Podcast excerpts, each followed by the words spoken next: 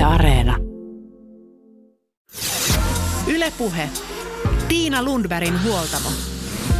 Tässä huoltamon jaksossa pistetään parisuhdetta paremmaksi. Tai ainakin yritetään selvitä parisuhteen kriisin paikoista. Hankalista tilanteista tai karikoista, joita eteen tulee, halusi niitä itse tai aiheutti niitä joku toinen. Otsikoista on luettu, kuinka korona-arki on koetellut parisuhteita ja toisaalta aivan normaali hektinen arki voi viedä pariskuntaa eri suuntiin. Voiko tätä eri suuntiin kasvamista estää? Mitkä ovat tyypillisiä kriisin paikkoja suomalaisissa parisuhteissa ja kuinka paljon oman kodin ja omien vanhempien parisuhdemalli vaikuttaa vielä aikuisena omissa suhteissa?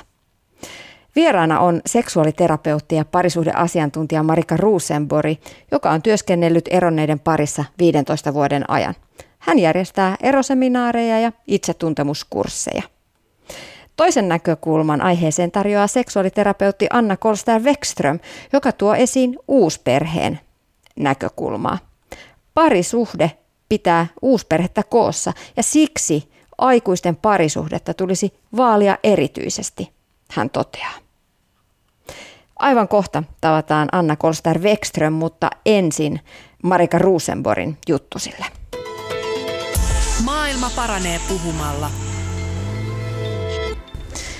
Tervetuloa huoltamolle seksuaaliterapeutti ja parisuhdeasiantuntija Marika Rosenborg.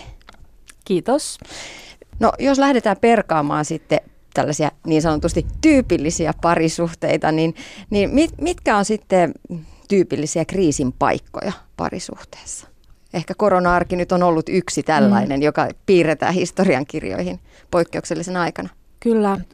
Toki niin kaikenlaiset muutokset yleensä tarjoavat meille kasvun paikkoja ja kriisin paikkoja. Se perhe, per, perheen erilaiset muutokset, ää, lasten syntymä, pe, perheen kasvaminen, omien vanhempien kuolema, ää, taloudelliset ongelmat on, on semmoisia, mitkä vaikuttaa. Ja sitten ihan tämmöinen niin klassinen esimerkki, jos ajatellaan sitten vähän niin kuin nuorempia pareja, jotka on ollut yhdessä niin maksimissaan ehkä kymmenen vuotta, niin se niin rakkaushuuman väistyminen, se arjen tuleminen siihen samaan aikaan, kun perhe perustetaan, niin kaikista voimakkaimmat hormonit häipyy ja ihminen voi tulla semmoiseen pisteeseen, että se miettii, että valitsinko tämän elämän, onko tämä sitä elämää, mitä halusin elää ja, ja voi alkaa haastaa sitä. Ja sehän tarjoaisi aivan niin kuin mainion kasvun paikan sille parisuhteen päivittämiselle, mutta ihmisen mieli on sellainen, että joskus se lähtee etsimään sitä ratkaisua muualta tai jopa näkee sen parisuhteen niin kuin syyksi sille, että ei itse voi hyvin, vaikka ne asiat, joiden avulla voisi voida paremmin, niin voisi löytyä jollakin muulla tavalla kuin lähtemällä suhteesta. No millaiset on sitten tyypillisiä riitoja? No, Mitkä asiat aiheuttaa niitä? No ri, ihan tämmöiset klassiset riidan top vitone on, on siivous, ajankäyttö, lasten kasvatus, seksi, raha. Nämä on se, ne, mistä paljon tapellaan, kinastellaan, mutta ne ole, ne ei ole sitten niitä syitä, minkä takia ihmiset eroaa. Ja, ja itse asiassa ajatellaan, että on hyvä, että ihmiset pystyisivät käymään läpi näitä erimielisyyksiä keskenään, että ihmiset pystyisivät tuottamaan toiselle pettymyksen ja myös, myös niin kertomaan ää, jos, jos joku asia ei ole niin kuin haluaan. Et, et se on, niin kuin, on suurempi vaara parisuhteen läheisyydelle se, että jotenkin hiiviskellään hiljaa ja kadotaan tapettiin, ettei vaan tulisi mitään eri puraa. Tai että, tai että jos sen saat toisaalta mitä haluan, niin tyydyn vain osaani, koska silloin ihmiset pikkuhiljaa kadottaa toisensa eikä enää tiedä oikein, että kuka toinen on. Että semmoinen niin tietynlainen rososuus tekee hyvää suhteelle. Ja, ja siinä mielessä niin mua aina vähän haittaa toi niin riitasana – koska siinä on jotenkin semmoinen klangi, niin kuin, että siinä tapahtuu jotain tosi pelottavaa. Ja toki me myös yhdistetään se vihaan tunteena. Ja, ja vihaan itsessään me, meillä on aika niin ongelmallinen suhde ehkä suomalaisilla, kun me, me suoraan yhdistetään se väkivaltaan tai hallinnan menettämiseen. Ja kuitenkin viha voi olla tosi myönteinen energia ja voima, kun me ei pelätä kertoa vaikka niin meidän ikävistä tunteista, niin me voidaan ottaa se ää, niin myönteisesti käyttöön. Ja, ja silloin jälleen kerran meillä on niin rohkeutta esimerkiksi puhua toisillemme myös asioista, joita me halutaan kehittää siinä suhteessa. Eli siis se, että jos ei, jos ei uskalleta nostaa parisuhteessa keskusteluun niitä vaikeita asioita ja ehkä vähän haastaa jopa sinne riidan kynnykselle, jopa riitelemään, niin sitten voi käydä niin, että aletaan kasvaa erilleen, mikä on aika monella keski-ikäiselläkin se iso pelko, että apua, että ollaanko me kasvamassa erilleen. Kyllä, kyllä näin on ja mä ajattelen, että, että sitten taas niin se voi kääntää myös toisinpäin, että, että me puhutaan tämmöisestä just sopeuttavasta käyttäytymisestä parisuhteessa, mikä just tarkoittaa sitä, että, että, että käyttäydytään silleen, että ei tulisi vaan nyt mitään niin ikävää, minä hoidan ja älä sinä välitä ja, ja ollaan vaan ihan hissukseen. Mutta sitten aina välillä asetan ihmisille myös sen kysymyksen, että oletko sinä sellainen ihminen, jonka seurassa pitää sopeuttaa käyttäytymistään. Et, et, et tunne oma miinakenttäsi. Onko sulla sellaisia asioita, jotka saa sut jotenkin takajaloille? O, onko alueita, joista sun kumppani ei uskalla puhua sun kanssa, koska sä meet niin pois tolaltas. Ja nämä on silloin semmoisia triggereitä, mihin pitäisi kiinnittää itse huomiota ja pohtia, mistä se johtuu. Koska ajattelen, että hyvässä turvallisessa parisuhteessa pitäisi olla avaruutta niin keskustella läpi niin kaiken näköisistä asioista. Aika monet tällaiset parisuhteen kriiseiksi mielletyt tilanteet ja ajan jaksotkin liittyy kumppanien omaan tällaiseen yksilölliseen kasvuun. Pitäisikö siellä parisuhteen vaalimisen rinnalla vaalia myös omaa itseään, miettiä, että millainen minä olen ja mistä nämä mun tunteet kumpuaa? Juuri niin, olet ihan, ihan oikeassa. Näin se on ja, ja yleensä niitä ongelmia ihmisille silloin erityisesti tuleekin, jos kokee kaikki oman elämänsä vaikeudet johtuvaksi ulkopuolelta tulevista asioista. On se sitten kumppani tai olosuhteet tai työ tai ystävät tai maailmantilanne. Ja jos ei siellä niin ole minkäänlaista semmoista näkö, näköalaa siihen, että voisiko minun omalla asenteella, reaktioilla, joustavuudella, ää, jotenkin suunnanvaihdolla olla, olla niin jotain tekemistä niin tähän asiaan. Niin, mutta kaikki, ei, kaikki ihmiset ei osaa tai halua miettiä niitä ei. omia tunteitaan todellakaan. Miksi mä reagoin juuri nyt tässä? Omien tunteiden havaitseminen esimerkiksi on tosi hankala ja vaikea. Joo, ky- kyllä on. Ja se on hyvä, että me nykyään paljon puhutaan, on, on tätä tunnepuhetta ja puhutaan tunteiden tunnistamisen tärkeydestä ja niistä niin puhumisen merkityksellisyydestä. Mutta sitten taas jos ajatellaan niin pari työskentelyä, niin mä ajattelin, että vielä tärkeämpää ainakin välillä on, on ymmärtää, että mistä tarpeista ne tunteet nousee. Eli kun sussa nousee joku tunne, niin sä voit kysyä itse, niin ottaa vähän, reflektoida vähän sitä, että mitä minussa nyt tapahtuu, ottaa vähän pienen niin aikalisen itsesi kanssa ja kysyä itseltäsi, että minkä, minkä tarpeen toteutumattomuudesta tämä tunne nyt syntyi, tai minkä tarpeen toteutumisesta. Toki tunteet voi niin resonoida myös vaikka arvoasioihin ja muihinkin, mutta nyt jos niin kuin, katsotaan tätä tästä niin parisuhde-näkökulmasta, niin sä voit oppia itsestäsi tosi paljon, kun sä kysyt itseltäsi erilaisten tunteiden kokemisen aikana, että jaha, että mistä tämä nyt kertoo, mitä minussa tapahtuu, mistä tämä syntyy.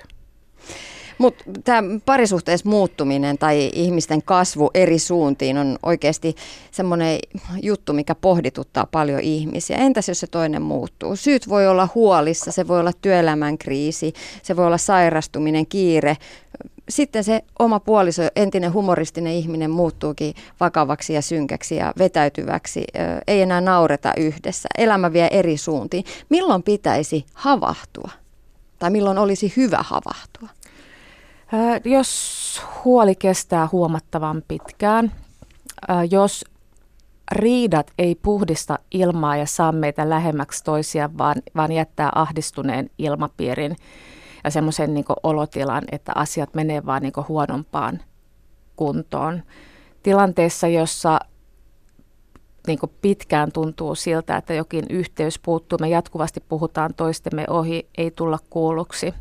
On semmoisia niin kohtia, jossa on hyvä pysähtyä ja, ja, ja käydä läpi sitä, että, että mitä tässä tapahtuu ja pitäisikö hakea apua. Ja, ja ajattelen, että apua ei voi koskaan hakea liian aikaisin. Pariterapiaan ei voi mennä liian aikaisin.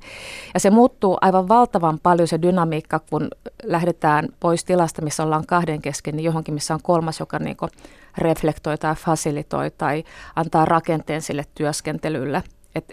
Ja mä oon kuullut lukemattomia kertoja mun, mun asiakkaalta, että kuinka he vastaanotolla niin keskenään jotenkin toteavat sen, että, että kuinka ihmeellistä on se, että täällä se puheyhteys löytyy, täällä me pystytään puhumaan, että, että ollaan taas oltu kaksi viikkoa hiljaa, mutta täällä, täällä tämä jotenkin niin toimii. Että se tasapainottaa jollakin vähän niin taian omaisellakin tavalla sitä, sitä tilannetta.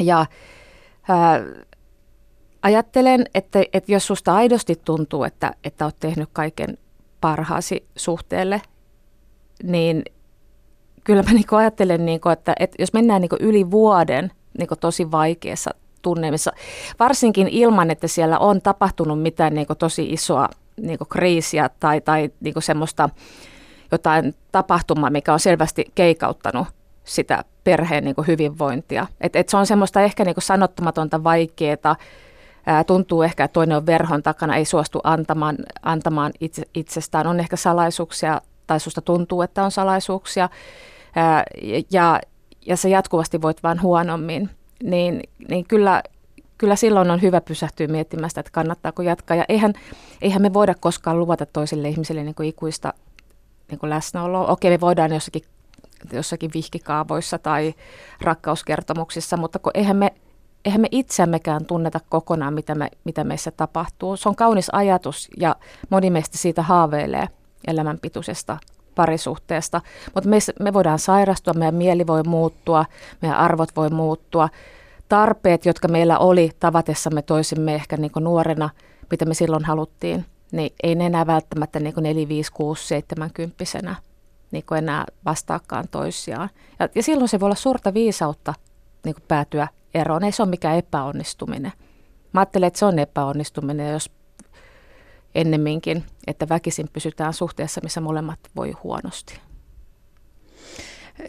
palaan vielä tuonne terapiaistuntoihin ja siihen keskusteluyhteyteen, minkä siellä voi löytää, koska useinhan jos lähdetään puhumaan vaikeista asioista, niin herkästi tulee sellainen olo, että eihän tässä nyt syyllistetä toista tai toista, että vaikka kuinka yrittäisi sanoa kauniisti, että minusta tuntuu siltä, että kun teet noin, niin se mm. har- harmittaa minua, niin silti siellä on aina se vähän sellainen syyllistävä tunne ja ai syy- syytätkö sinä minua ja mm. sitten se ajautuu niille kierteille, että siinäkin mielessä voi olla tosi, tosi äh, silmiä avaavaa, kun siellä on se yksi puolueeton tarkkailija, joka pystyy auttamaan ja hakemaan niitä ratkaisun avaimia siitä sen sijaan, että lähettäisiin niille, niille kehille kiertämään erilaisissa asetelmissa.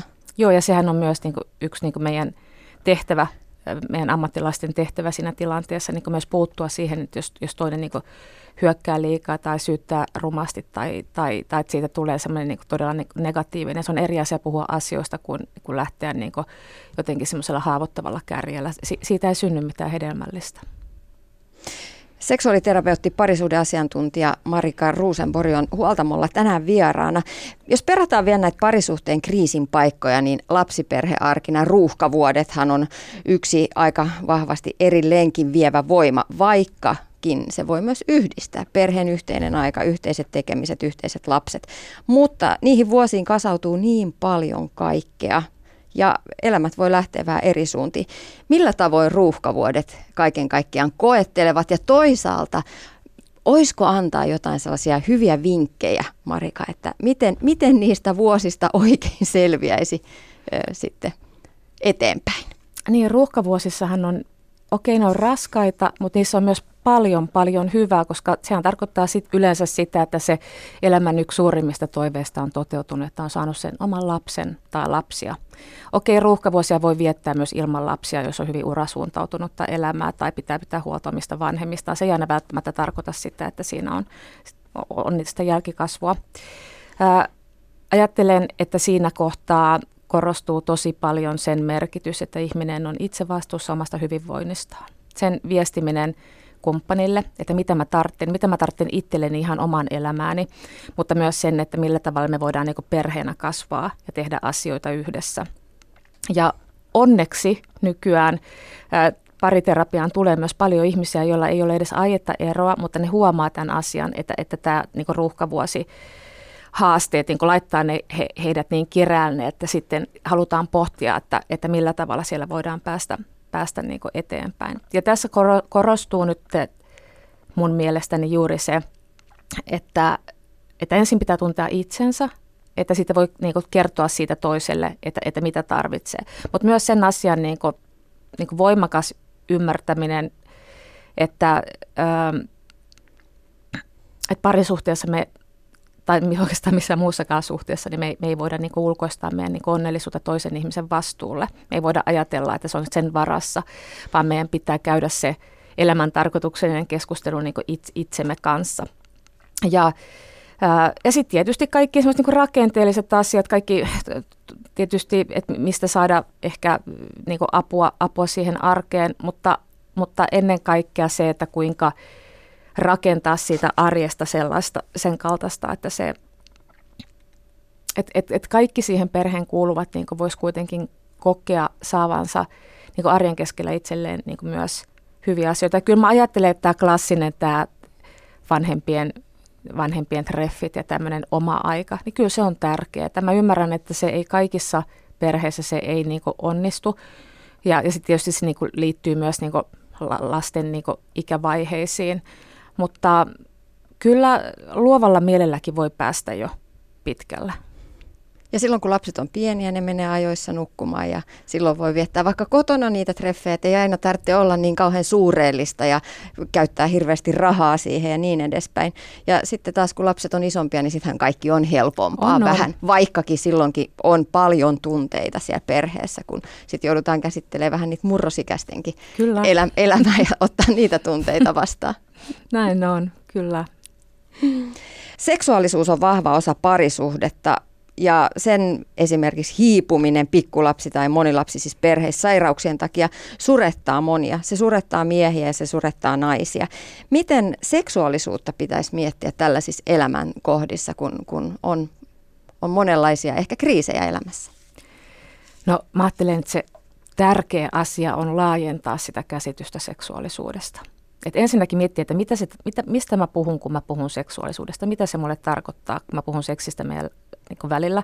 Tai mä toivon seksiä meille, tai, tai haluaisin sitä lisää, tai haluaisin sitä niin vähemmän. Niin mistä mä silloin puhun? Mit, mit, mitä mä niin haluaisin tarkalleen ottaa vähemmän tai enemmän? Ja, ja jotenkin ymmärtää se, että, että se tekee meille kaikille hyvää, että me voidaan luopua semmoisesta jotenkin – niin penetratiivisesta, niin yhdyntäkeskeisestä seksimerkityksestä, jolla on jonkinlainen niin selkeä alku ja loppu, vaan, vaan, vaan me voitaisiin nähdä se, että, että seksiä voi olla katseessa, seksiä voi olla kosketuksessa, seksiä voi olla vaatteet päällä halatessa, se voi, se voi tuntua seksuaali, seksuaaliselta. Ja on, on selvä, monet ihmiset kärsii erilaisesta haluttomuudesta tai väsymyksestä, varsinkin siellä pikku, pikkulapsi aikana ja ei, ei ole sillä tavalla ehkä tilaa, tilaa tai, tai niin tahtoakaan näihin mutta niin seksiasioihin tai, tai siihen, siihen niin huomion vie, viemistä. Mutta äh, si, siinäkin niin ajattelen, että, että voidaan niin ottaa tämmöisen niin ratkaisu keskeisiäkin niin ajatuksia siihen, että voisiko ajatella, että sitä seksiä harrastetaan vaikka noin muuna hetkenä päivässä tai jossain muu, muulla paikalla tai, ää, tai että et, et, tai, niin kuin haastaa itsensä pohtimaan sitä, että tietääkö mun kumppani todella aidosti se, että mistä mä niin pidän.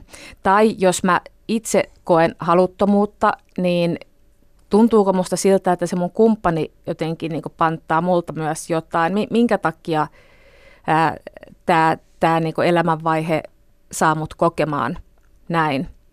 Ja, ja, ja sitä kautta ää, niin kuin tutkia sitä omaa tietenkin päivittyvää seksuaalisuutta. On toki on monia ihmisiä, joilla myös niin kuin vanhemmuuteen syntyminen tai niin myös, myös niin kuin antaa semmoisen paremman kontaktin omaan kehoon. Ja monet naiset sanoo, että, että, että esimerkiksi seksi lasten syntymän jälkeen on tuntunut paljon paremmalta. Että siihen omaan kehoon tulee uudenlainen yhteys. Ähm. Niin, eli sit siinäkin kohdassa, että jos tuntee vaikkapa haluttomuutta, niin olisi tärkeää pohtia sitä omasta itsestään, että – mistä tämä minussa johtuu, mitkä asiat voi johtaa tähän ja, ja sitä kautta löytää niitä ratkaisuja ehkä pikemminkin kuin syyttää sitä puolisoa, että kun sä et koskaan, niin mäkään en koskaan ja niin Kyllä. edespäin. Kyllä, juuri sitä, että mitä minä mitä minä tarvitsisin, mitä minä haluaisin, jos minä saisin päättää, niin minkälaista seksiä meillä olisi. Ja, ja mihin kellon aikaan niin, päivästä. Ja mihin kellon aikaan ja, ja minkälaisia juttuja. Ja, ja eikä niinku vaan, koska se polarisoituu niin helposti siihen, niin, siihen että toinen niinku vaatii ja toinen vetäytyy. Ja, sit, ja me tiedetään kuitenkin se niinku täysin, että kaiken näköiset vaatimukset on täyttä myrkkyä seksielämälle. Kukaan ei halua olla tilanteessa, missä häneltä niinku vaaditaan seksiä. Ja jotenkin tuntuu hankalalta ajatella, että kukaan niin myös haluaisi sellaista seksiä, mitä hän joutuu vaatimaan, mutta, mutta ikävä kyllä siitäkin kuulee.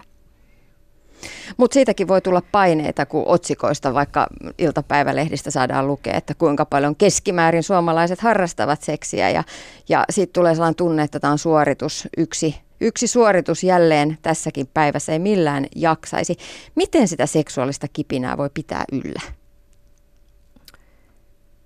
Niin, toi, toi on hirveän mielenkiintoinen kysymys, koska kyllä mulla on ollut myös paljon pareja, joiden vahvuus on seksuaalisuus, jotka tulee pariterapiaan sitten käsittelemään muita asioita. Et voi olla, että on oltu niinku 2-30 vuottakin yhdessä ja, ja yhä niinku on intohimoa ja säännöllistä seksiä. Ja kyllä mä niinku yhä ajattelen, tai niinku, mä palaan niinku pohtimaan sitä, että me jokainen, niinku seksuaalisuus on niinku lähtökohtaisesti niinku se on meidän, meidän omaa suhdetta omaan itse. Meidän pitää itse omistaa meidän nautinto. Me ei voida ulkoistaa toiselle sitä, että anna minulle orgasmeja tai nautintoa, vaikka, vaikka tietenkin se on niin vuorovaikutusta siinä niin seksin aikana, vaan, vaan meidän, meidän olisi syytä jokaisen tunnistaa ja tunnustaa ne niin omat reaktiotapamme. Meillä on jokaisella erilainen keho, erilaiset niin värkit, me ollaan eri tavalla rakennettu. Se, mikä toimii mulla, ei välttämättä niin mun ystävällä olekaan ihan niin se juttu. Ja, ja tässäkin tullaan siihen, mitä aikaisemmin puhuttiin siinä parisuhteen päivityksessä, että myös meidän niin seksuaalisuus päivittyy, meidän niin just saadessa lapsia ikääntyessä, vaihdevuosissa, siitä eteenpäin. Onneksi nykyään ymmärretään se, että, että me ollaan kaikissa ikävaiheissa seksuaalisia olentoja. Me ollaan silloinkin seksuaalisia olentoja, kun me eletään yksin eikä meillä niin ole partneria. Ja, ja se, että, että se itsetuntemus on tärkeää, mutta myös se niin rohkeus puhua toisen kanssa siitä avoimesti ja tuoda, tuoda niin niitä omia toiveita siihen. Tämä on, mutta sitten vielä ehkä semmoinen erittäin keskeinen tässä on myös niin tämä, tämä niin erillisyyden ja niin yhteyden tai erillisyyden ja läheisyyden paradoksi. Eli, eli se, että et liiallinen läheisyyskin voi olla seksin tappaja. Se, että me ollaan niin liian kietoutuneita aina vaan yhdessä ja, ja, ja, ja jotenkin siinä niin sa- samankaltaisuuden kehässä, missä voi olla kaikki niin kuin periaatteessa hyvin ja tosi, niin kuin, että rakkauttakin on paljon. Mutta jos meillä ei ole mitään omaa, jos me ei jouduta ikävöimään toista, jos me ei olla muiden ihmisten kanssa kontaktissa, niin sieltä, sieltä jotenkin nähtävästi helposti lähtee häviämään sitten semmoinen niin kuin, jonkinlainen kipinä juuri, mitä tarvittaisiin siihen niin intohimolle. Ja tässä on juuri niin se pointti siinä, että että on tosi tärkeää, että ihmisellä olisi myös se muu elämä kuin se parisuhde ja perhe. Että se mieli voisi myös niin jotenkin ammentaa sieltä muusta maailmasta itselleen aineistoa, jota voi sitten hyödyntää siellä kotona. Mutta se on kyllä mielenkiintoinen kysymys se, että voiko tällainen vahva intohimo kestää nämä kaikki vuosikymmenet, että se kestää ne kaikki hetket, alkuhuuma, pikkulapsiajat, ruuhkavuodet, työelämän kriisit, niskasäryt, mm. hormonivaihtelut, vaihdevuodet, kipeät polvet, selät ja niin ei se, edespäin. ei se varmasti voi samanlaisena kestääkään kuin se joskus on ollut, mutta se tiedetään tutkimuksista, että, että jos parilla on ollut silloin alussa intohimosta seksiä ja, ja, ja to, niin e-, Elina Tanskanen puhuu puhuu tämmöistä kanivaiheesta, niin yleensä se ennustaa myös sitä, että se voi löytää uudestaan. Eli tämmöinen kokemus, mitä jotkut ihmiset kuvata ja rakastuu kumppaninsa uudestaan. Ja kun näkee hänet vähän u- uusin silmin. Ja, ja se, silloin se sieltä löytyy, mutta mut sanotaan, että jos on semmoinen suhde, missä ei ole koskaan ollutkaan semmoista, mikä on ollut aina vähän ehkä haalea sillä puolella, on voinut olla muita oikein hyvin toimivia alueita, niin välttämättä niin sitä ei, sitten se voi olla haastavampaa löytää, löytää sitä sitten enää uudelle. Ja sitten toisaalta aktiivisen seksielämän ei tarvitse olla mikään päämäärä ihmisen elämässä. On paljon myös pareja, joilla ei ole seksiä, se on niin jotenkin yhteinen, yhteinen sopimus tai y- tilanne on mennyt siihen, mutta kaikki muut asiat niin onnistuu ja, ja niin sujuu hyvin ja on rakkautta ja halutaan pysyä siinä liitossa. Mutta ajattelen kuitenkin, että jos ollaan semmoisessa tilanteessa, että ollaan parisuhteessa – jossa seksi on hiipunut, eikä sitä ole käsitelty, niin kyllä siellä silloin voi olla se riski, että, että jossakin vaiheessa tapahtuu jotakin, että ehkä ihastuu johonkin, yllättää itseänsä sivusuhteessa. Ja sitten semmoinen niin tilanne voi olla itselleen niin tosi jotenkin pysäyttävä. Ja, ja, ja ainahan se todennäköisesti on jonkinlainen niin kriisi myös sille. Mutta nyt tietysti nykyään, mikä on ihan ilahduttava, niin puhutaan myös siitä, että niin vaikka avoimista suhteista tai siitä, että pitääkö seksi liittyä vaan parisuhteeseen tai, tai, tai, tai mitä seksuaalinen uskollisuus ylipäätään meille tarkoittaa. Ja, ja, tuota, ja vaikka nyt näyttää siltä tutkimusten mukaan, että ihmiset, yhä suurin osa ihmisistä kaipaa sitä perin, no vähän ruma sana toi perinteinen, mutta ei ehkä perinteistä, mutta parisuhdetta, sitoutumista yhteen ihmiseen, niin on kuitenkin paljon ihmisiä, joille niin tämmöiset muu, toisen kaltaiset suhdemuodot on oma aito valinta. Ja, ja mun mielestä on hyvä, että niistä myös niin puhutaan ja kirjoitetaan. Mutta aika usein saadaan lukea myös niitä tarinoita, että ero tuli pettämisen takia. Mm. Pitäisikö kuitenkin yrittää selvitellä, että mitä siellä pettämisen takana on? No mun on hirveän vaikea uskoa, että se Okei, no joo, kyllähän ihminen voi päättää erota sen takia, että häntä on petetty. Joo, ja varmaan se on myös semmoinen miellyttävä vaihtoehto niin sanoa vaikkapa kavereille, jos itse on joutunut petetyksi, että, että tämä niin johtui siitä, että mun kumppani petti mut ja, ja, ja, ja, ja nyt, nyt tämä on niin ohi.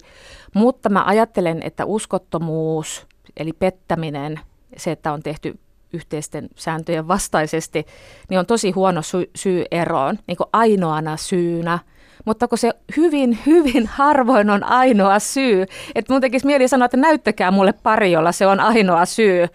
Vai vaikka me helposti, mehän niin nostetaan se tikun nokkaa ja se on asia, mikä myös niin ulkopuolisia kiinnostaa erojen yhteydessä. Sehän on yleensä se ensimmäinen, mitä ihmiset kysyvät, että aijaa, oliko siinä joku kolmas, mm. tai pettikö se, tai mitä siellä on. Kun se seksi on semmoinen aihe, että se jotenkin kiinnostaa ja kiihottaa ja virittää meitä ja me, me halutaan niin tietää. Mutta, mutta niin yhä, jos meillä olisi tämmöinen pari, jolla kaikki maailmassa on tosi hyvin ja sitten toinen pettäisi kert- kertaalleen ja sitten siitä tulisi ero, niin kyllä siinä niin aika paljon niin heitettäisiin jonkun yhden satunnaisen asian takia pois, jos se siis olisi satunnainen. Mutta nyt taas tullaan siihen, että kun näihin liittyy niin paljon muita asioita. Mutta onhan se rankka paikka tälle petetylle ihmiselle katsoa peiliin. Helpommalta tuntuu se, että jää uhrin asemaan. Että minua on loukattu, tätä en halunnut, minussa ei ole mitään vikaa. Miksi kannattaisi kuitenkin perata sitä asiaa myös sieltä niin uhrin, näkö, uhrin näkökulmasta, nyt laitoin hipsut siihen, niin, niin kannattaisi perata se asia tarkemmin. No siksi, että, että loppupelissä niin meille itsellemme on tosi tärkeää, että me voidaan tämmöisten isojen kriisien keskellä niin syventää sitä itsetuntemusta ja, ja myös niin aidosti pohtia sitä, että mitä siellä suhteessa tapahtui. Ei, ei pettäminen tai uskottomuus, niin ei se ole aina merkki huonosta parisuhteesta. Ihmiset voi pettää niin kuin lukemattomista niin kuin syistä. Ja, ja, ja se, että toinen pettää sua jonkun toisen kanssa, niin ei se tee susta huonoa tai epähaluttavaa ihmistä. Joskus on kuitenkin tärkeää kysyä myös itseltä, että, että tapahtuuko siinä suhteessa jotain semmoista, mikä niin altisti – meidät tä- tällaiselle tilanteelle. Ja, ja mä, nyt mä haluan kyllä tuoda tähän myös sen toisen puolen, että yleensä myös ihmiselle, joka itse pettää, niin on vaikeaa. Että se jo, joissakin tapauksissa voi olla, että se on vielä suurempi kriisi hänelle, joka on itse niin kuin ollut se pet, niin sanottu pettäjä. Et, et, et senkin niin ylipääsemisessä voi mennä tosi, tosi paljon aikaa. Se, se ei ole niin, niin mustavalkoista, vaikka toki niin läheiset usein enemmän sympatiaa ehkä helposti antaakin sille, jota, jota niin siinä on haavoitettu heidän näkökulmastaan enemmän. Tällaisessa tilanteessa puhutaan aika isoista elämän kriiseistä ja silloin resilienssi eli psykologinen joustavuus tai psyykkinen palautumiskyky mm. voi auttaa lähtemään eteenpäin ja selviytymään ehkä siitä ilman katkeruutta. Miten omaa resilienssikykyä voisi vahvistaa? Mä huomasin tuossa, kun mä kirjoitin tätä kirjaa, mä luin Soili Pojulan hienoa resilienssikirjaa ja, ja, ja, tuota, ja si, siitä ammensin myös, myös aineistoa tuohon kirjaan, niin samalla tajusin sen, että logoterapia, joka on mulle läheinen psykoterapian muoto, niin on hyvin, hyvin niin kuin, äh, kallellaan niin tämmöisiin niin resiliensseihin niin omina, ominaisuuksiin, että, että siinäkin ajatellaan, että, että meillä ei ole valtaa valita vaikeuksiamme, ainakaan noin pääsääntöisesti. Osaan kyllä, mutta, mutta elämä tarjoilee kyllä myös vastoinkäymisiä, mille me ei mitään voida. Mutta meillä on periaatteessa kaikille annettu saman verran niin sitä asenteen voimaa ja, ja semmoista, niin kuin logoterapiassa puhutaan komeasti hengen uhmavoimista, että mitkä me voidaan jotenkin ottaa käyttöön niin kuin vaikeiden niin kuin elämäntilanteiden keskellä. Ja mä ajattelen, että sitä omaa resilienssiä, vaikka se tiedetäänkin, että se osittain on myös niin kuin, niin kuin temperamenttityyppistä, niin sitä meillä kaikilla on mahdollisuus kuitenkin ää, niin kuin vahvistaa sitä juuri niin kuin sitä niin kuin omaa asennettaan tarkastamalla ja, ja just ehkä tämän kaltaisilla näkökulmilla kuin, että niin kuin mä usein kysyn eroryhmissä esimerkiksi, niin sanon ihmisille, että, että, että ihanaa, että te olette täällä, te olette valinnut tehdä yhdestä elämän isoimmista kriisistä niin kasvukokemuksen. Että sä voit ajatella, että, että tämä on niinku se, mitä, mitä niinku elämä sulle tarjosi. Olisiko elämän pitänyt tarjota se jollekin toiselle mieluummin kuin sulle?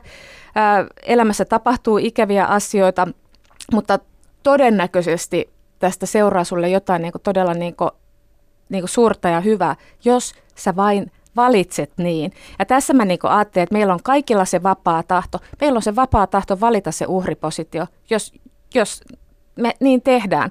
Mutta me voidaan myös katsoa toiseen suuntaan.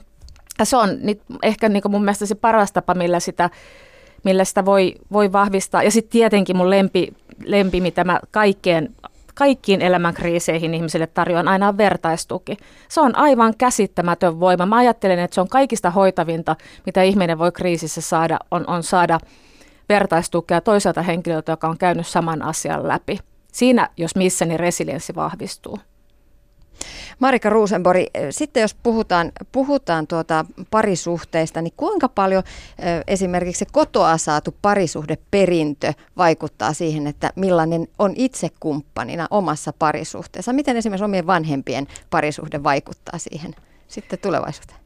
Kyllä se nähtävästi vaikuttaa ja, ja, ja, ja juuri se, että me usein helposti myös omaksutaan jommalta kummalta vanhemmalta niin niitä tiettyjä tapoja toimia eroryhmissä myös hirveän usein ihmiset sanoo, että he yhtäkkiä huomasivatkin, että, että Herra Jumala, että mä olen äitini tai isäni kanssa naimisiin, että mä niin toisinaan sitä kaavaa. Tai se, että niin moni meistä on sanonut, että, että, että en halua koskaan tulla vanhempieni kaltaiseksi ja yhtäkkiä sä kuuletkin, että sä puhut samalla tavalla vaikka parisuhteessa tai lastes kanssa, kun sun vanhemmat on tehnyt.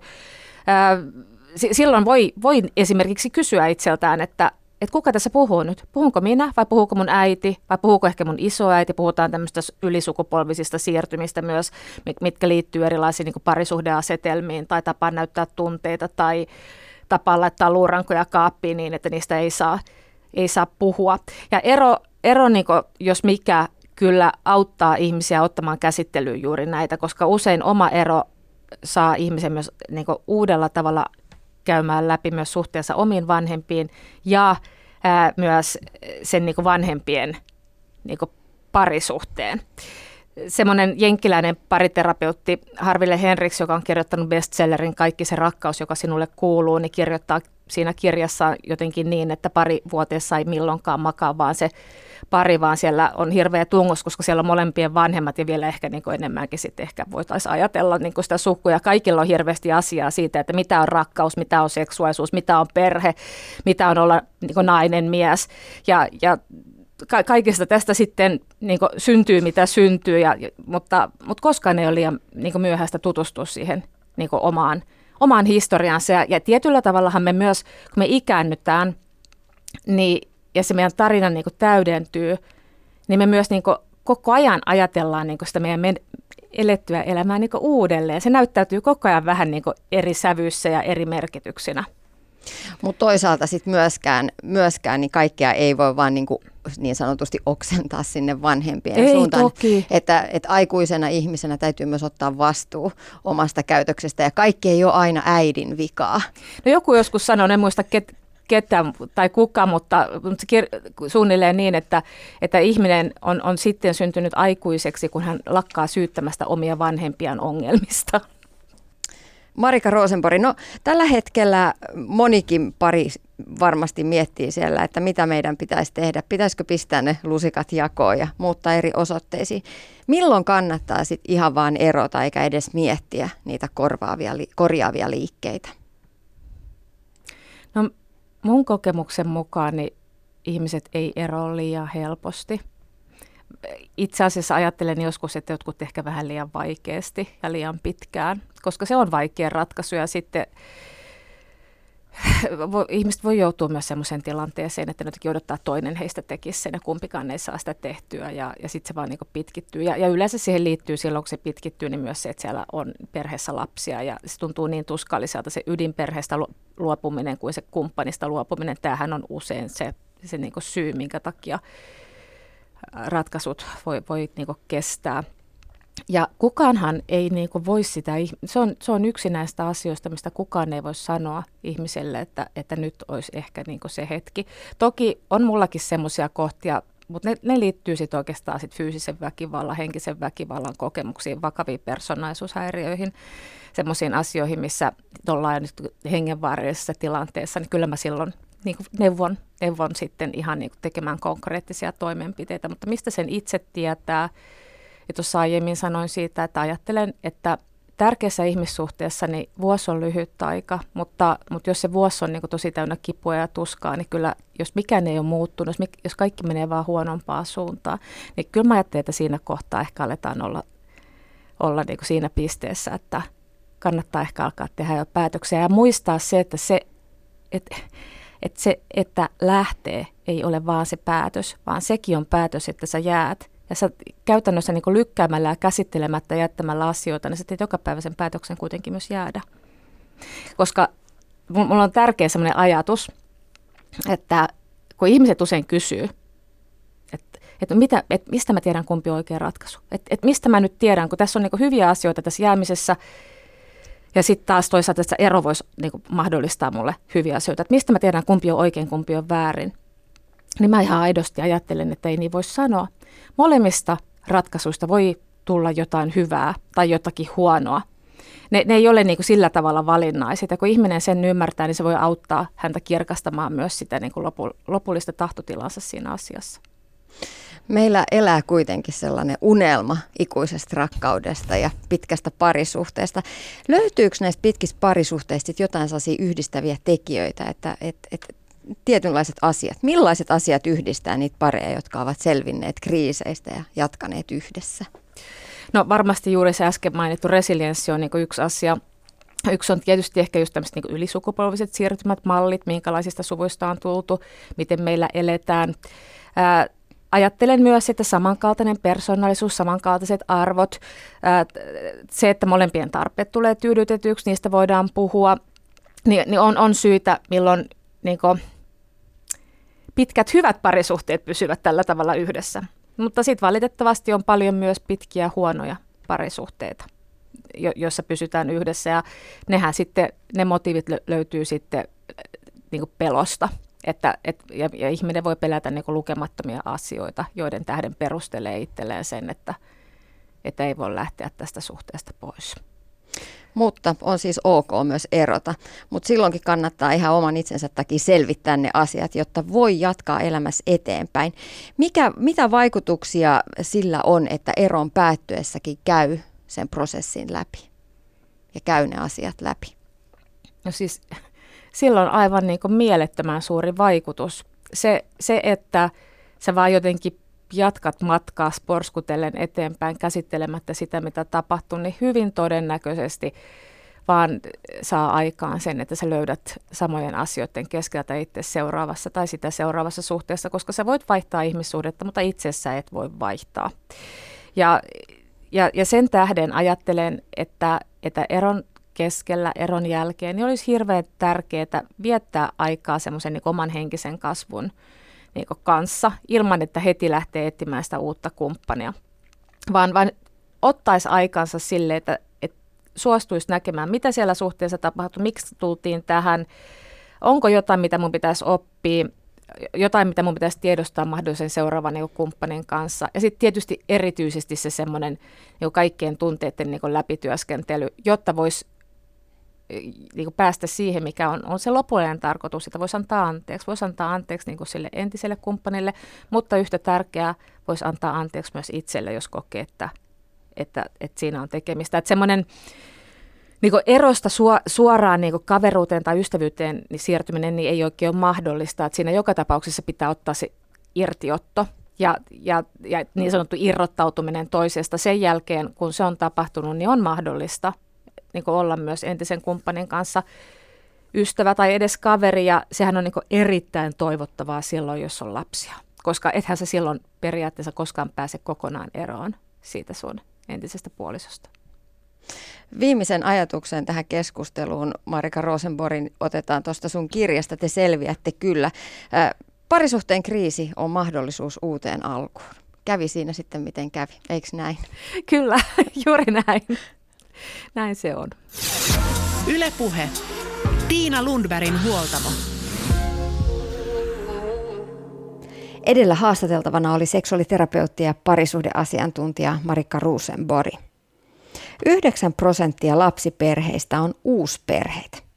Seuraavaksi tavataan yksi itsekin uusperheellinen seksuaaliterapeutti Anna Kolster Wekström, joka kertoo oman uusperheensä avanneen kokeneen terapeutin silmiä monessakin suhteessa. Maailma paranee puhumalla. Onko Anna uusperheessä parisuhteessa erilaisia kriisin paikkoja kuin ydinperheparisuhteessa? Kyllä mä näkisin, että on. Se, mikä on ehkä mielenkiintoista, on se, että itseä tämä alkoi kiinnostaa silloin, kun itse perustin uusperheen ja on tosi tehnyt töitä myös parien kanssa, jotka elää uusperheissä.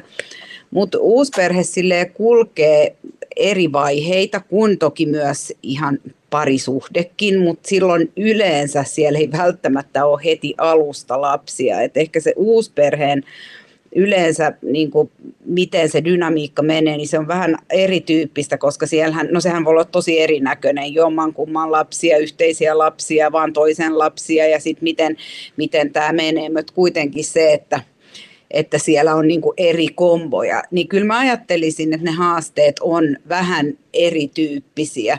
Ja myös ehkä mä mietin, että se, mistä aika vähän puhutaan, mikä mun mielestä on tärkeä, on ehkä se lapsen asema siinä alussa uusperheessä, koska lasten asemahan silloin, kun ydinperheeseen tulee lapsi, niin silloin ollaan yleensä mennyt jo nämä rakastumisvaiheet, ihastumisvaiheet, kuherteluvaiheet, ne on jo ohi ja sitten se rakastuminen ja ihastuminen ja liittyy paljonkin tähän lapseen, tutustutaan tähän uuteen ihmisiin ja to, ollaan niin kuin jotenkin häntä varten.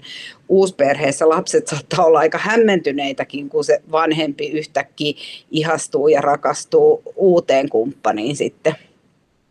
Miten lapsen kanssa sit puhuu tällaisista asioista, koska sehän se tärkeintä on, että lasten kanssa puhutaan, ettei niitä asioita lakasta maton alle. Ja sitten toisaalta taas, että missä vaiheessa lapset voi ja on hyvä ottaa mukaan jo siihen uuteen suhteeseen. Ne on asioita, jotka pohdituttaa siinä mm, tilanteessa. Mm. Kyllä mä itse ajattelisin, että niin kauan kun ehkä vaan tapailee toista ihmistä ja, ja jos ero on vielä hyvinkin niin kuin uusi, ei ole, niin kuin, lapsi ei ole ehkä vielä edes työstänyt sitä kunnolla, niin ei välttämättä tarvi heti sitä uutta kumppania niin kuin ottaa kotiin tai ottaa lapsi mukaan siihen suhteeseen. Mutta kyllä, kyllä mä väittäisin, että tässäkin on tosi, tosi niin kuin moni, tai siinä tässä yritetään parhaamme aina mun mielestä yleensä vanhemmat, mutta silloin kun ollaan ihastuneita ja sitten kun suhde on niin kuin NS-vakaalla pohjalla, että kokee, että okei, että hei, tämä on niin kuin ihminen, joka pysyttelee, on, on paljon tunteita, niin silloin mä luulen, että se on parempi kuitenkin, että eh, tapaa lapsia eh, ja jotenkin esittelee sen kumppanin lapsi, lapsille ja niin poispäin, koska se, että sitten jotenkin tapailee koko salaa eikä kerro lapsille ja tälleen, niin sekin on outoa lasten mielestä, miksi menet sinne huoneeseen juttelee näitä puheluita tai skypettää tai jotain muuta tai käyttäytyy toinen vanhe, vanhempi oudosti. Niin kyllä mun mielestä sitten kun ajattelee, että okei tästä on tulossa jotain vakavampaa, niin hyvinkin voi, voi esitellä lapsille. Tokihan mun mielestä tässäkin on tärkeää muistaa se, että että lapset työstää niin kuin, juttuja omi, omi, niin kuin omalla ajallaan. Et jos esimerkiksi ero on hirveän uusi, niin se voi olla, että lapsi ei ole vielä saanut tilaa silloin käsitellä niitä omia tunteita eroon liittyen. Niin silloin tässä on jotenkin hyvä myös toki niin kuin miettiä sitä, että, että yrittää antaa lapselle aikaa. Mutta siis mun kokemus taas on, tämä on nyt ehkä mun tietopohja, mitä mä ajattelen. Mun kokemus on kuitenkin se, että ihmiset, eh, kun ne löytää sen toisen kumppanin ja sitten ollaan enemmän tai vähemmän kiinni, voi olla, että on yksinhuoltaja, on ne omat lapset koko ajan siellä kotona ja sitten rupeaa tapailemaan jotain ihmistä, niin yleensä ollaan aika nopeita. Niin silloinhan se on vaan hyvä, että muistaa sen, että ehkä kertoo lapsille, mistä on kyse ja että hei, että mä oon tavannut tällaisen ihmisen, että tämä on tärkeä henkilö mulle ja niin poispäin ehkä kuitenkin enemmän kuin se, että, että lähtee salailemaan mitään. Toki tämäkin riippuu lapsen iästä tai lasten, kuinka vanhoja ne on. No mutta jos ajatellaan tällaista uussuhdetta, niin mitkä on sellaiset aikuisten väliset asiat, jotka kannattaisi siellä alkumetreillä, ensimetreillä suhteen alkumetreillä niin selvittää, tehdä niin kuin pelisäännöt? No mun mielestä, mä en tiedä, mä haluaisin sanoa, että, että tämä on tosi selkeää ja näin voi tehdä, mutta ainakin itse koen, että vaikka on tätä niin kuin, on terapeutti ammatiltaan, on tutkinut, niin kuin, paljon lukenut eri teorioita suhteista, miten nämä menee, niin tiettyihin asioihin jollain tavalla mä koen, että sä et ehkä voi ihan valmistautua, koska ne menee vähän niin kuin vaiheittain. Aluksi suhteessa siinä ollaan todella motivoituneita jotenkin panostaa siihen koko, jos muutetaan sitten yhteen siinä vielä tässä ihastumisrakastumisvaiheessa, niin, niin se jotenkin semmoinen, mennään sellaisella, kun mä puhuin alussa näistä uusperhe- tai tästä niin kuin vaiheista, niin silloin ollaan edelleen tässä kuherteluvaiheessa, tämmöinen niin kuin vähän honeymoon-vaihe. Kaikki menee tosi hyvin, yritetään parhaamme, sun lapset on ihania, mun lapset on ihania, nämä on kaikki vaan meidän lapset.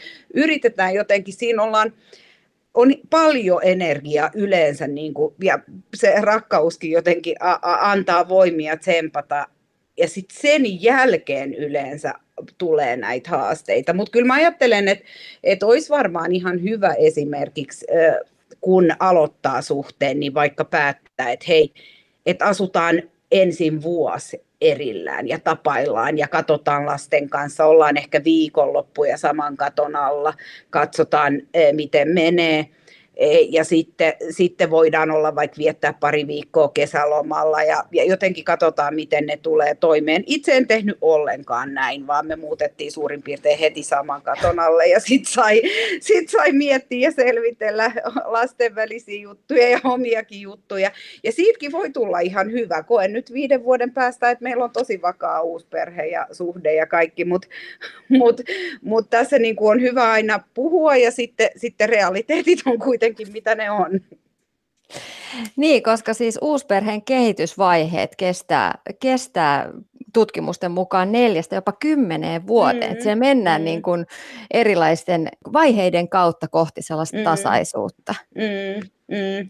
Ja nämä vaiheet myös, se on mun mielestä hyvä muistaa, että samalla tavalla kuin eroa työstetään, niin sitten kun omasta mielestä on sellainen niin kuin seesteinen vaihe tai että nyt menee hyvin, niin sitten saattaa joku lapsista alkaa oireilemaan. Sitten tulee niin kuin tilaa johonkin uuteen uuteen jotenkin juttuun. Se, mitä mä itse ajattelen, on, että, että mikä on ehkä y- vielä uusperheessä erityinen, on, että uusperheessä se parisuhde periaatteessa kantaa sen koko perheen. Jos sitä parisuhdetta ei olisi, niin perhettä ei ole.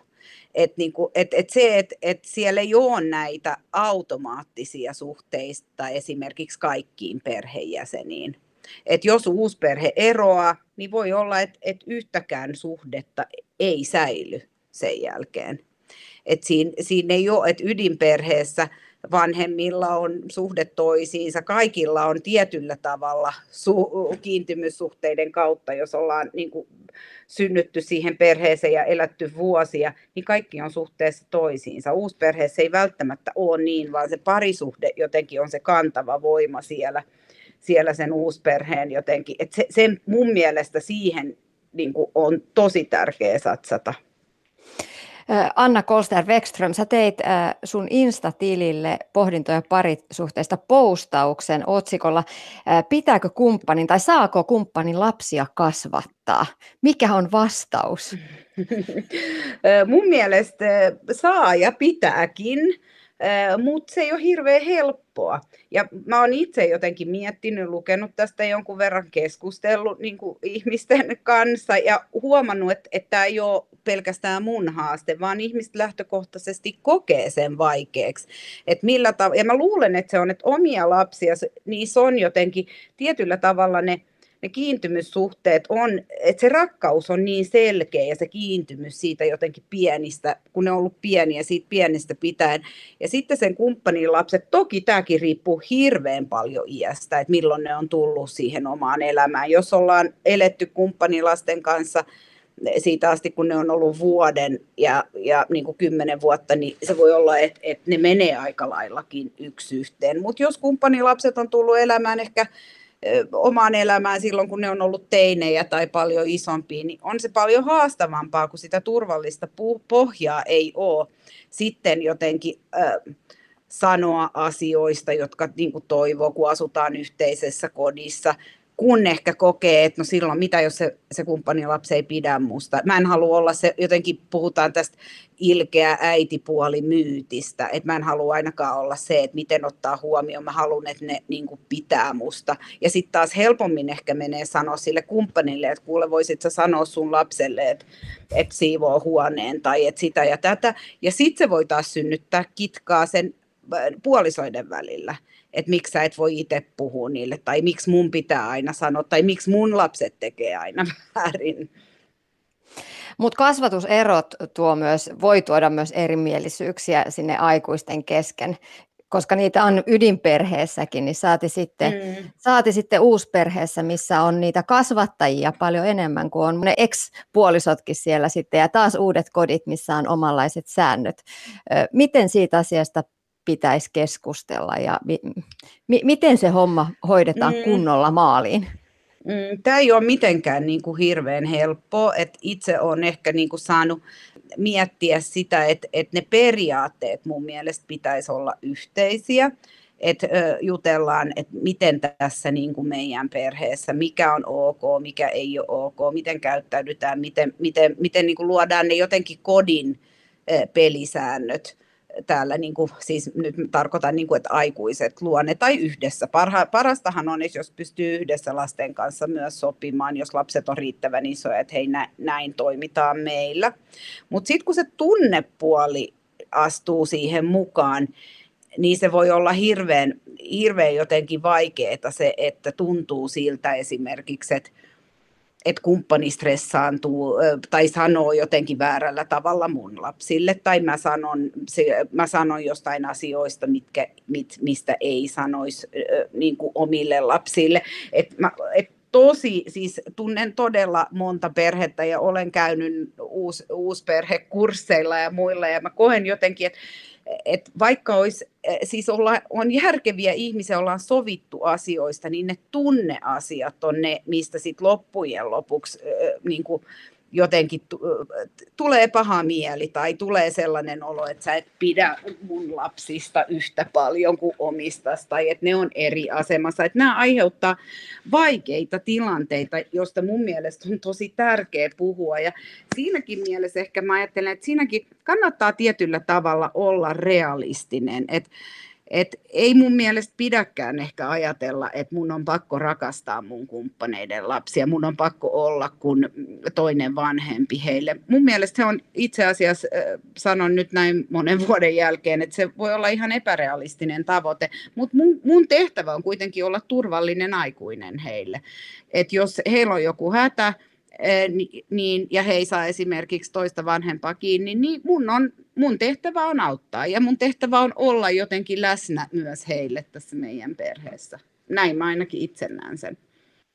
Edellisessä haastattelussa Marika Rosenborg totesi, että, että menneisyys vaikuttaa tosi paljon siihen, oma, oma kasvuympäristö, oma lapsuuden perhe, mm. siihen, että millaisessa parisuhdessa ollaan. No sitten uusperheessä tulee myös ne edelliset parisuhteet, että voidaan luoda sellaista kuvaa, että kun pariskunta on siellä omassa makuuhuoneessaan, niin siellä samassa sängyssä on aika paljon ihmisiä, jotka vaikuttaa siihen elämään ja siihen, että miten siellä sujuu. Mit, mitä sä, Anna Kolster Wexström, vinkkaat ja autat ihmisille, jotka on uusperhesuhteessa. Jos ajatellaan vaikka kolme vinkkiä, niin miten mm. pidetään mm. parisuhteesta huolta? Tutustu itseesi opi jotenkin, ja tämä voi tapahtua ihan semmoisen, niin jos on hyvä ihan itsekseen tutkiskelemaan itseäsi. Nyt mä tarkoitan just sitä, että jos tulee reaktio, joka on johonkin tilanteen nähden tosi voimakas, niin luultavasti se on sun omassa repussa. Siis tarkoittaa, että se liittyy johonkin sun historiaan, sun edelliseen, edelliseen suhteeseen tai jopa niin, kuin niin kauas kuin kiintymyssuhteisiin. Mutta se, että tutkii itseään ja ottaa vastuun omista tunteista, se on ehkä se kaikista tärkein, koska silloin myös pystyy tiedostamaan, mikä kuuluu tähän suhteeseen ja mikä itse asiassa kuuluu mulle ja on niin kuin mun työstettävänä. Ja sitten mä ajattelen, että ota, ota aikaa sille parisuhteelle, koska te uusperhettä ei ole olemassa ilman sitä parisuhdetta. Että jos alkaa huomaamaan, että nyt arjessa ei ole riittävästi aikaa meille kahdelle, ei, se yhteys ei säily, on liian paljon muuta, niin kuitenkin tutkimus osoittaa, että uusperheet e, eroaa useammin vielä kuin ydinperheet. Voihan se johtua siitä, että ollaan ehkä erottu jo kerran eikä pelätä niin paljon sitä, mutta silti satsakaa siihen parisuhteeseen yhteyteen ja jotenkin vaalikaa sitä, koska se on se juttu ihan oikeasti, mikä on tämän koko perheen niin kuin pohjana ja perustana. Ja sitten ehkä kolmas mm, se, että ehkä myös se tietyllä tavalla, että mä haluaisin sanoa, että luokaa oma perhekulttuuri siihen teidän perheeseen, mutta sitten mä myös haluaisin sanoa jotenkin, että tämä on aikuisille ehkä, että yrittäkää selvittää niin hyvin kuin mahdollista ne välit eksien kanssa, niin että oikeasti lapsille tärkeät asiat ja päivät voidaan jakaa. Ja ei puhuta toisesta perheestä, siis sen eksän uudesta perheestä esimerkiksi tai toisesta vanhemmasta pahaa siellä kotona, vai tehkää, pitäkää se oma niin kuin teidän uusperhe toimivana, dynaamisena, sille niin kuin avoimena, vuoro, että vuorovaikutus toimii, ja, ja yrittäkää ylläpitää näitä muita suhteita toimivina myös, koska ne on myös lapsille ja koko kokonaisuudelle tärkeitä. Niin ja sitten vielä, jos otetaan vielä se neljäs bonus siihen, niin ehkä kannattaa selvittää se edellinen suhde myös, että ettei mm. toista sitten samoja mm. mukia. Mm. Yleensä itse harjoittelen sellaisella, mitä mä sanon, kun mä koulutan ihmisiä, että jos, jos uusi kumppani sanoo sulle sama asia, mitä sä oot kuullut edellisessä tai edellisissä suhteissa, niin silloin on kyllä peilin paikka, siis ota peili käteen ja rupea miettimään, että onko tässä oikeasti jotain perää, että pitäisikö nyt mun vähän pysähtyä ja muuttaa tätä omaa käyttäytymistä, että sellainen, niin kuin, että periaatteessa käy ne omat jutut läpi ja ottaa vastuun siitä omasta tilasta ja paikasta siinä suhteessa. Ylepuhe. Tiina Lundbergin huoltamo.